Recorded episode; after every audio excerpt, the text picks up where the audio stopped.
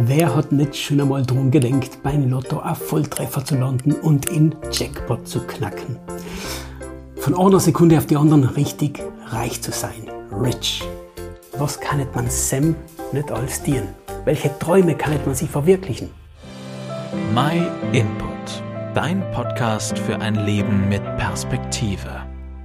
Ein Urlaub in die Karibik, ein neues Auto, ein Haus mittels dem Grünen, finanzielle Unabhängigkeit. Die Liste kann nicht ewig weitergehen. Man kann nicht ja auch so viel Gutes dienen. Eins ist halt sicher. Es Geld durch ein Sechs im Lotto, das unser Leben komplett verändern. Die Frage ist halt, wie? Das ins persönlich eher positiv oder negativ verändern. Logisch, es gibt viele reiche Leute, die auch viel Gutes machen mit ihrem Geld volle rich zu sein, vermittelt aber manchmal auch den Anschein, dass ich mit meinem Geld fast alles dienen kann. Mehr Geld hat also tatsächlich manches im Leben einfacher machen. Aber kann man sich mit Geld wirklich alles kaufen? Was ist denn mit Beziehungen, mit echten Freundschaften, mit Talenten oder mit der Gesundheit? Oder gibt es etwa einen Schutz von dort, was man sich kaufen kann? Wenn wir nachdenken, kommen wir schnell drauf, dass ein volles Konto auch seine Grenzen hat. Mitnehmen können wir ja am Ende sowieso nichts.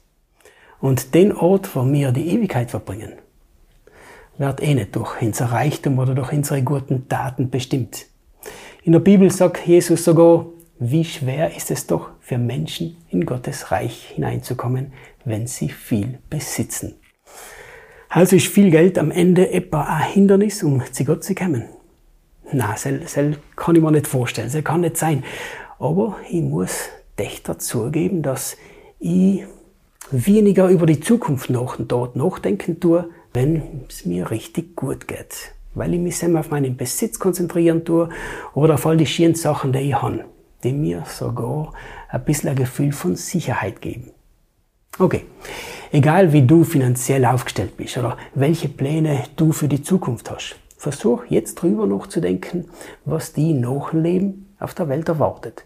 Ich meine, dass wir Menschen sterben, darüber brauchen wir uns nicht zu unterhalten. Aber ob wir noch und dort mit Gott oder getrennt von Gott leben wollen, das ist einzig und allein von unserer Entscheidung abhängig, die wir da und jetzt treffen dürfen.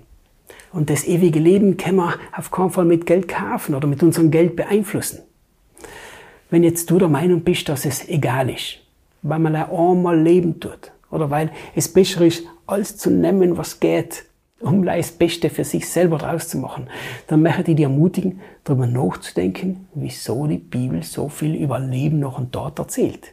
Spielt es für uns gar keine Rolle? Am Ende zählt ja nicht meine oder deine Meinung, sondern leides, was wahr ist.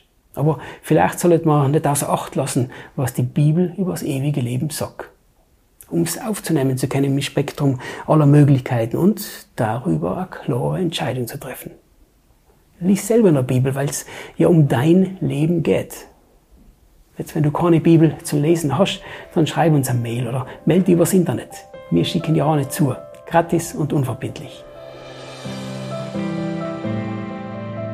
Vielen Dank, dass du dir den My Input Impuls angehört hast. Wenn du mehr wissen willst, geh auf unsere Website myinput.it oder folge uns auf YouTube, Facebook und Instagram.